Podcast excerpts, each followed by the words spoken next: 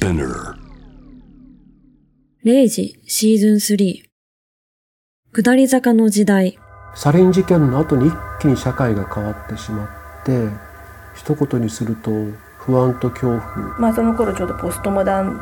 哲学とかも流行っててねポストモダン世代っていうんですかねの、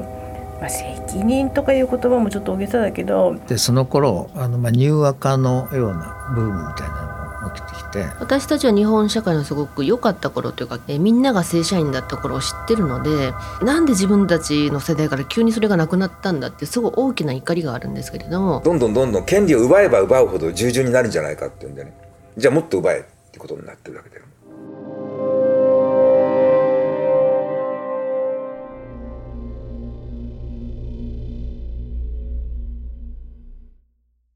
じゃあ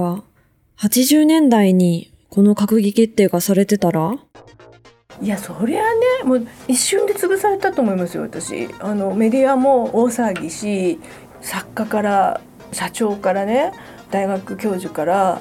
ちょっとこうリーダー的な人たちはみんな声を上げたと思いますよね。運動とかいう以前の段階でもう失脚に追い込まれてしまうぐらいなことになったんじゃないですかね。当時って景気がめちゃめちゃいい時代だよね。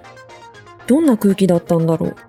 日本は1973年のオイルショック以降もね不況に苦しんだアメリカやイギリスなんかとは違って70年代以降もまだ成長し続けたんですよね。うん、でまあだからジャパンズナンバーワンとか、えー、言われる時代が70年代後半から80年代に到来するわけですけれども。価値観がもう資本主義のど真ん中というかとにかくより多く稼いでより多く使ったもん勝ちみたいななんかバブルのすごく強楽的な感じっていうのはなんか怖いなと思っていたしみんな株やってるみたいな。だから真面目に下に汗して働く人がその無能扱いを受けるみたいなそんな空気もありましたしね。で土地の値段がどんどん上がるから普通にお店やって暮らしてた人がどんどん地上げやとかにこう立ち退かされて立ち退かないとある日突然トラックとか車が突っ込んできて お店が破壊されるみたいなそういう感じの話もありましたしね。うん、テレビの仕事始めるんですけどとにかく番組の制作費が今では考えられないくらいにだってもう普通に30分の番組で数千万円なんての当たり前だったから海外なんかもしょっちゅうみんなで行ったりもしてたし麻痺してましたね感覚がねだからまあ実はあのバブリーな日常を送りながらなんこれはなんか違うんじゃないかと思って精神世界の方にどんどん入り込む人が多くて、まあ、僕はさすがに精神世界の方には行かなかったけどこの湯水のようにお金使って大丈夫なの？とはどっかで思ってましたね。へえ景気が良すぎて逆に怖いっていう人も多かったんだ。うーん意外。社会全体が浮ついてるみたいな感じかな。作家活動家反貧困ネットワーク世話人の天宮かりんですただいい面があるとすればやっぱり日本社会がどんどん良くなっていくっていうようなそういう希望が持てたっていうのはすごく良かっただろうしある意味ナチュラルにみんなが愛国心を満たせたというかでやっぱり景気がいい社会って今よりは結構寛容な社会だったんじゃないかなっていうのは、えーと、やっぱり金銭的に日本社会全体が余裕があるとやっぱいろんな余裕が生まれたしそこには、えー、文化を生む力もあるだろうし、えー、いろんなものを生み出す余力が社会にあったっていうことだと思います。ちょうど私本当に80年代って言われるようなもちろん学生運動も終わって高度成長もちょっと終わっていたけど当に文化がサブカル文化みたいのがねこう乱熟していたような時代に20代で学生、まあ、それから医者になったわけなんですけども。この社会の余裕のおかげで当時文化がものすごく発展した。当時の文化はどんな感じだったんだろう？加山理香です、まあ、精神科医なんですけれども北海道の向川町穂別というところにあるいわゆる僻地診療所というところで平日は今総合診療医をやっています当時の私たちのスタンスはどうだったかというとですねあの弱い人を救えとかじゃなくてむしろなんかねあんまり政治のこととかでガタガタ言うのはかっこ悪いよねっていうようなまあ、今でいう霊障系って言われてるような態度ですねだったんですよ。であのその前の学生運動世代なんかは、まあ、いろんなこと反対したりとかねしてたけどそれよりはねもっとこうあの絵とか音楽とか映画とかね面白いものたくさんあったんで、まあ、そういうものをこうみんなであの追求していく方がいいんじゃないとか憲法改正したいっていう人たちもいたしね教科書に書いてることは自虐的だとかねあの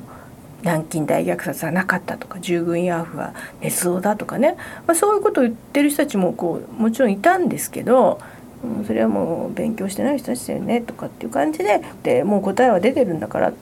て思って楽しいことしてたんだけどその頃に流行っていたのは、ニューアカデミズム。通称ニューアカ。それってどんな考え方だったのかな？まあ、作家の田中康夫さんそのあと政治家としてもいろいろご活躍ですけどもがあのなんとなくクリスタルっていうねあの小説を出されて、まあ、その中にまあ正確な引用じゃないんですけどね登場人物の女子大生がねあの岩波文庫もヴィトンも記号としては同じでしょみたいな等価でしょっていうようなことを言うような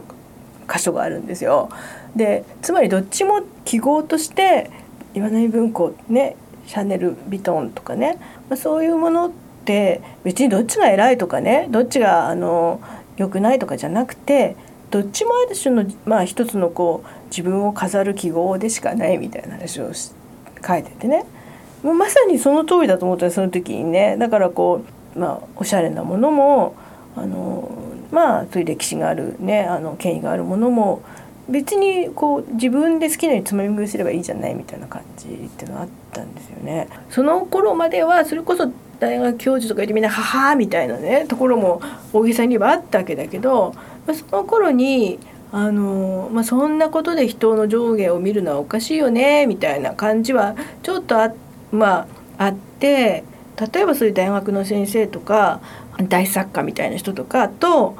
まあ、一般の面白い人がなんか同列に扱われるみたいなんか年齢が上だから偉いとかあの教授だから偉いとかそういうんじゃなくて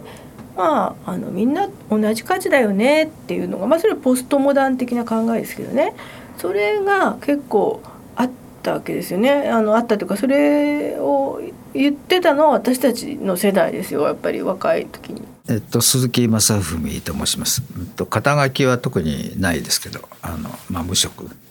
まあ、原稿書いたり、まあ、編集も頼まれればします。でその頃あの、まあ、ニューアカのようなブームみたいなのも起きてきて、まあ、ジャンボ・ドリアールっていうフランスの思想家が記号消費社会の署名忘れちゃったなあの分かんないけどそボードレアンのインタビューをしたりとかねそんなこと自動車雑誌でするとこなんかないですよね。でもその記号論的な視点を自動車消費の場に持ち込んで車を批評するっていうようなスタイル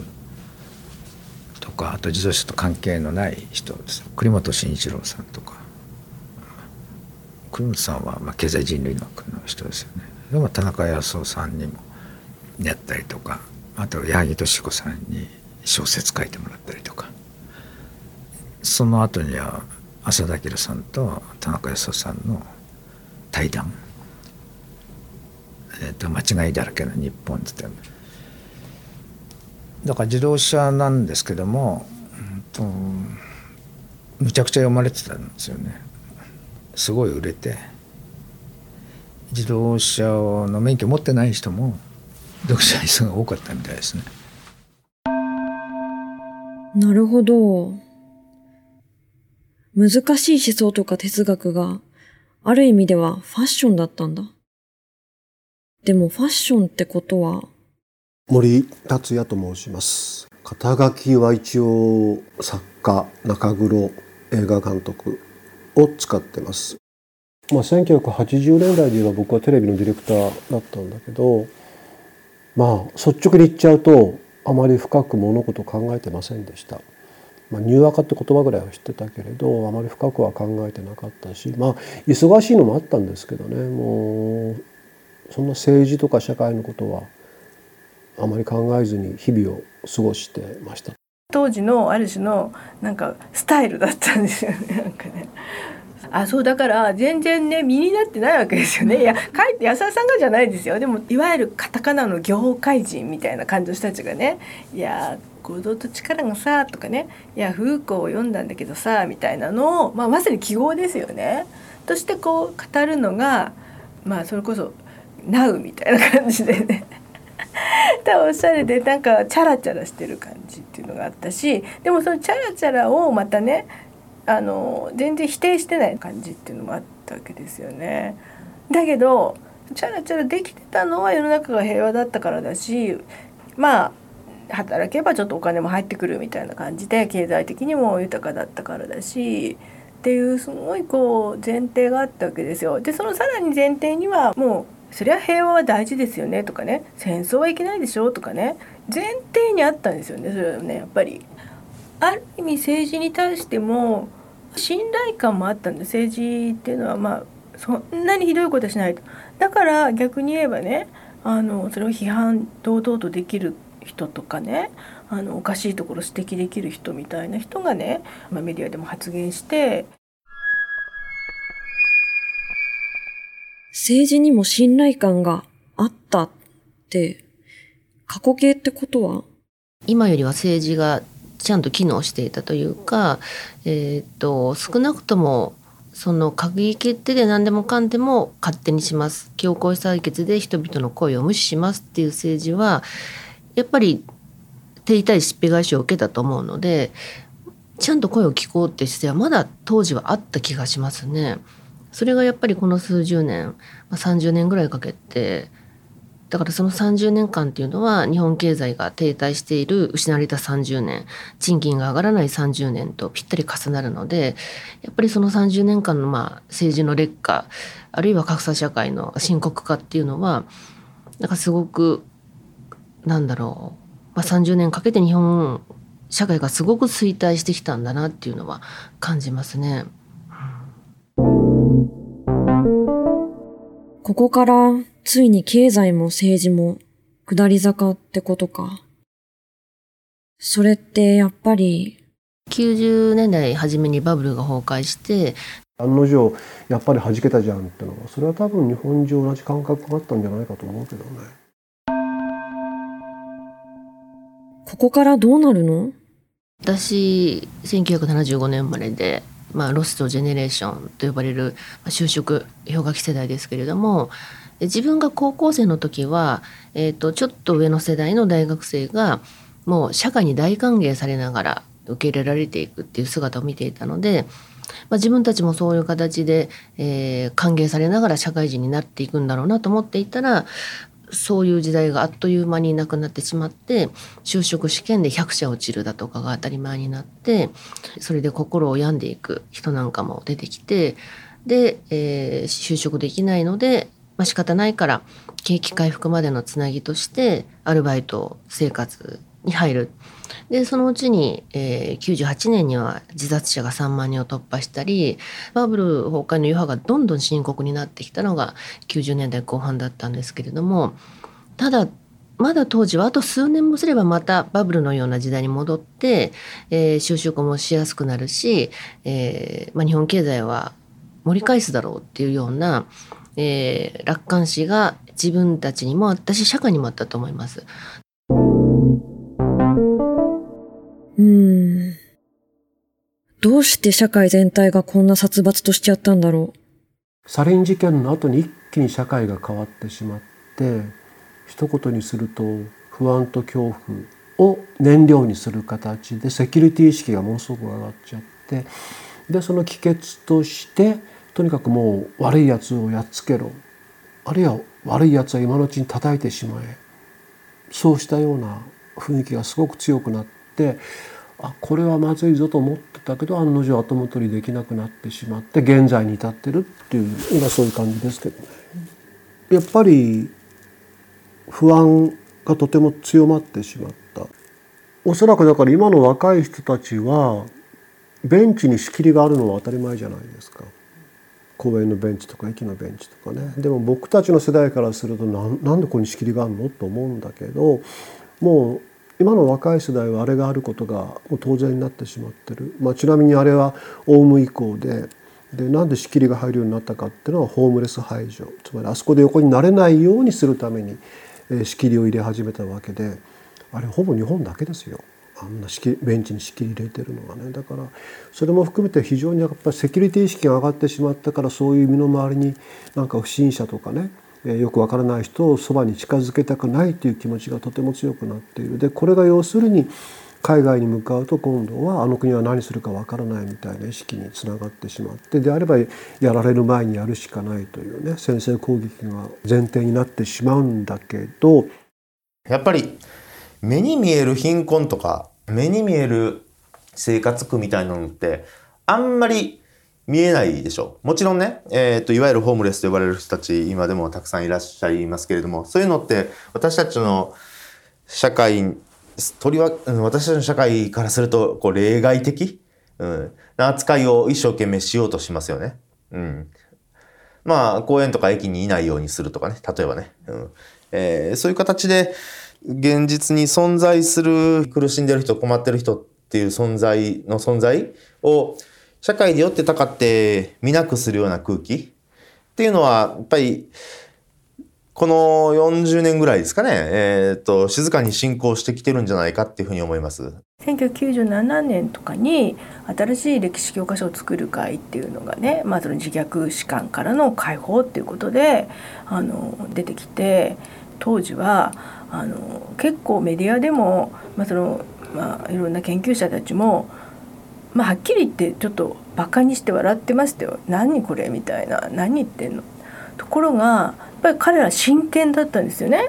で小林義則さんなんかの戦争論はやっぱ大変なボリュームと熱量で書かれていてで当時の若い人たちなんかにもなんかもうある種訴えるものがあったわけですよ。で日本は個人の個が行き過ぎてると昔やっぱりこうみんなで誰かのために特攻隊で命を犠牲にするとかねもうそういうことも良しとする国でそういう若者もたくさんいたのにみんな個人主義になっちゃって自分のことばっかりでこれおかしいとかね、まあ、そういうことがこう本当に真剣に書かれててで若い人たちはすごいこうわーってそっちにこう引き寄せられてたわけですよね。だからねそれはすごいある種、まあ、私が反省してどうなるわけじゃないけど今更そんななんか戦争がどうしたこうしたとかももう答え出てんのに何言ってんのとかって言ってたのはいやちょっとこれはいけなかったないけなかったっていうかねもう、うん、まあどうすべきだったのかなと思いながらやっぱこのいわゆるサブカル世代とか、まあ、その頃ちょうどポストモダン哲学とかも流行っててねポストモダン世代っていうんですかねのある種のねちょっとね、まあ、責任とかいう言葉もちょっと大げさだけどその人たちのやったことっていうのもちょっともう一回振り返ってみなきゃいけないんじゃないかなってはよく思いますね。うん、なるほど。いろんな要素が複雑に絡み合ってるけど、経済的にも精神的にも余裕がなくなって、不安が強くなって、保守的な考え方が広まったのかな私はまだ20代だったので、まあ、あと数年すればなんとかなるだろうからってそんなに焦りを持ってなかったんですけれどもそれが30代になるぐらいからあこれはもうダメなのかもしれないこの不況はずっと続いてもう一回日本経済が盛り返すことはないかもしれないなっていうのは気づきました。2005年にちょうどその30歳迎える同世代がやっぱりフリーターをやっていてで鬱になったりだとかあとこの先を悲観して自ら命を絶ってしまうっていう人が出始めて、えー、2007年にネットカフェ難民という言葉が流行語大賞にノミネートされてその頃からもフリーターの、えー、ホームレス化が社会的にやっと注目されだしたのでそういう問題が社会として周知されるまで10年以上の時差があったというかでその10年の間に若者は働きがないだとかフリーターは怠けてるんだみたいな事実とは違う言説というか本当は就職氷河期で正規職員になれないからみんなアルバイトを始めたのになんか若者は働きたくないんじゃないかみたいなその非正規雇用問題じゃなくてフリーターの心の問題みたいに、えー話されていて全然雇用問題労働問題として捉えられていなかったのが90年代から2000年代前半という感じでしたね。そこには日本的な風土っていうのが関係してるんじゃないかなっていうふうに私は思いますけどね。うん。要は生活が苦しいとかね、生活できひんのに防衛費上げるなんてけしからんみたいなことを言うのは、恥ずかしいことだっていう考え方が日本人には割と根強いように私は感じてるんですよね。うん、自分は生活が苦しいっていうのは恥ずかしい。いや、生活苦しいのに防衛費上げんねやっていう、そういう素朴な気持ちっていうのを表に出しにくい。うん。えーそういう環境に私たちは住んでいるっていうふうに思いますね。それはある意味すごく政権のプロパガンダが成功してしまったのというか例えばそうやってホームレス化した同世代の人と会っても彼ら本人も自己責任論者なんですよね。もう自分が悪いんでっていうような形で自分が、えー大学に行けなかったからとか就職できなかったからこうホームレス化しても100%自己責任というふうに言ってしまうので本当はそういうことじゃないんですけれども同じロシジェネでもある意味勝ち組の人は正規職について結婚して子供を産んでローンを組んだ家を買ってみたいなこともしているのでみんながみんな大変なわけじゃないわけですよね世代でも。でも自分の兄弟や地元の友達は安定してるぞってなるといや自分のせいだと思ってしまうしもともと恥の文化がある上に、社会も政治も余裕がないから、自己責任って感覚をみんなが身につけてしまって。今、防衛費の問題が大きな問題にならないのって、こういうのが原因なのかな？みんなそれぞれ大変だし、内田達です。えっ、と、私、今、神戸の外風館というところにいるんですけども、そこで武道を教えたり、寺子屋ゼミやったりとか、えー専門は僕はもともとはフランスの文学、哲学なんですけども、現在は手広く教育論とか、まあ、政治の話もしますし、もう忙しくって思考する時間もないっていうね、疲れ切った若者っていうのは統治しやすいってのは間違いないよね。疲れ切って反対不満を漏らす暇もないっていうかね。なんでこんなことになってるんだと言って。普通はねどんどんどんどん雇用環境が悪くなって賃金下がっていったら普通は労働者って怒って立ち上がるわけで。世界中そうなんだけども日本はパワー暮らしの国なんで で立ち上がらなくてどんどんどんどん弱くなっていくっていうね。どんどんどんどん権利を奪えば奪うほど従順になるんじゃないかっていうんでね。じゃあもっと奪えってことになってるわけだよ。その中にあると思うよ。だから本当に今の自民党政権なんかだってその、ね、実際政権基盤って本当に弱いんだけどもでもそれでも平気でいられるのっていうのは全く今の政治から、ね、何にも恩恵被ってない人たちがにもかかわらず黙ってそれについてってるからだよね。恩恵被ってないんだからさ立ち上がって、ね、戦えばいいと思うんだけどね。本当はもう90年代以降マイナス成長も珍しくないし目に見える貧困が広がっていってるのにいやいや日本は総中流で豊かな国ですと、えーだって70年代以降アメリカとかイギリスとかものすごく苦しんでたけど私たちずっと生き残ってきましたもんねと。いうまあそういうあの日本を自分たちを特別視したいような気持ちっていうんですかね、えー、とそういうのが背景にあるんだろうというふうに思います。まあ、だから非常に難しいことですけど過去の実績にとらわれて現実を見なくなっていると。いうのがまあ例えばそれね90年代以降に進展してたんじゃないかなっていうふうに思いますよね。そうですねその自分たちの世代で終わらせたいかったこの負の遺産が今の若い世代にこう受け継がれてしまったっていうことには責任を感じてますね。結構もう今20代30代でもその最賃上げろっていう運動をしてる人たちいますけれどもやっぱ彼らと自分たちで違うのは私たちは日本社会のすごく良かった頃というか景気がいい頃えみんなが正社員だった頃を知ってるのでそのなんで自分たちの世代から急にそれがなくなったんだってすごい大きな怒りがあるんですけれどもやっぱり若い人はいやそういう時代を知らないから怒れと言われても怒れないんですっていうようなただ今のままじゃ生活が苦しいから声を上げていくけれども自分たちがすごく奪われたという剥奪感はそんなにないと言っていて、まあ、その剥奪感の違いっていうのはあるかもしれないですね。0時シーズン3下り坂の時代感想メッセージは概要欄のリンクからお送りください。ボイスメッセージも募集中。0時は Apple Podcast、Spotify など主要なリスニングサービスでお聞きいただけます。フォローボタンからフォローをお忘れなく。ハッシュタグは、レイジポッドキャスト。英語で R、A、G、E。カタカナでポッドキャストです。次回のテーマは、どん底の時代。さあ、絶望の先には何が見える？お楽しみに。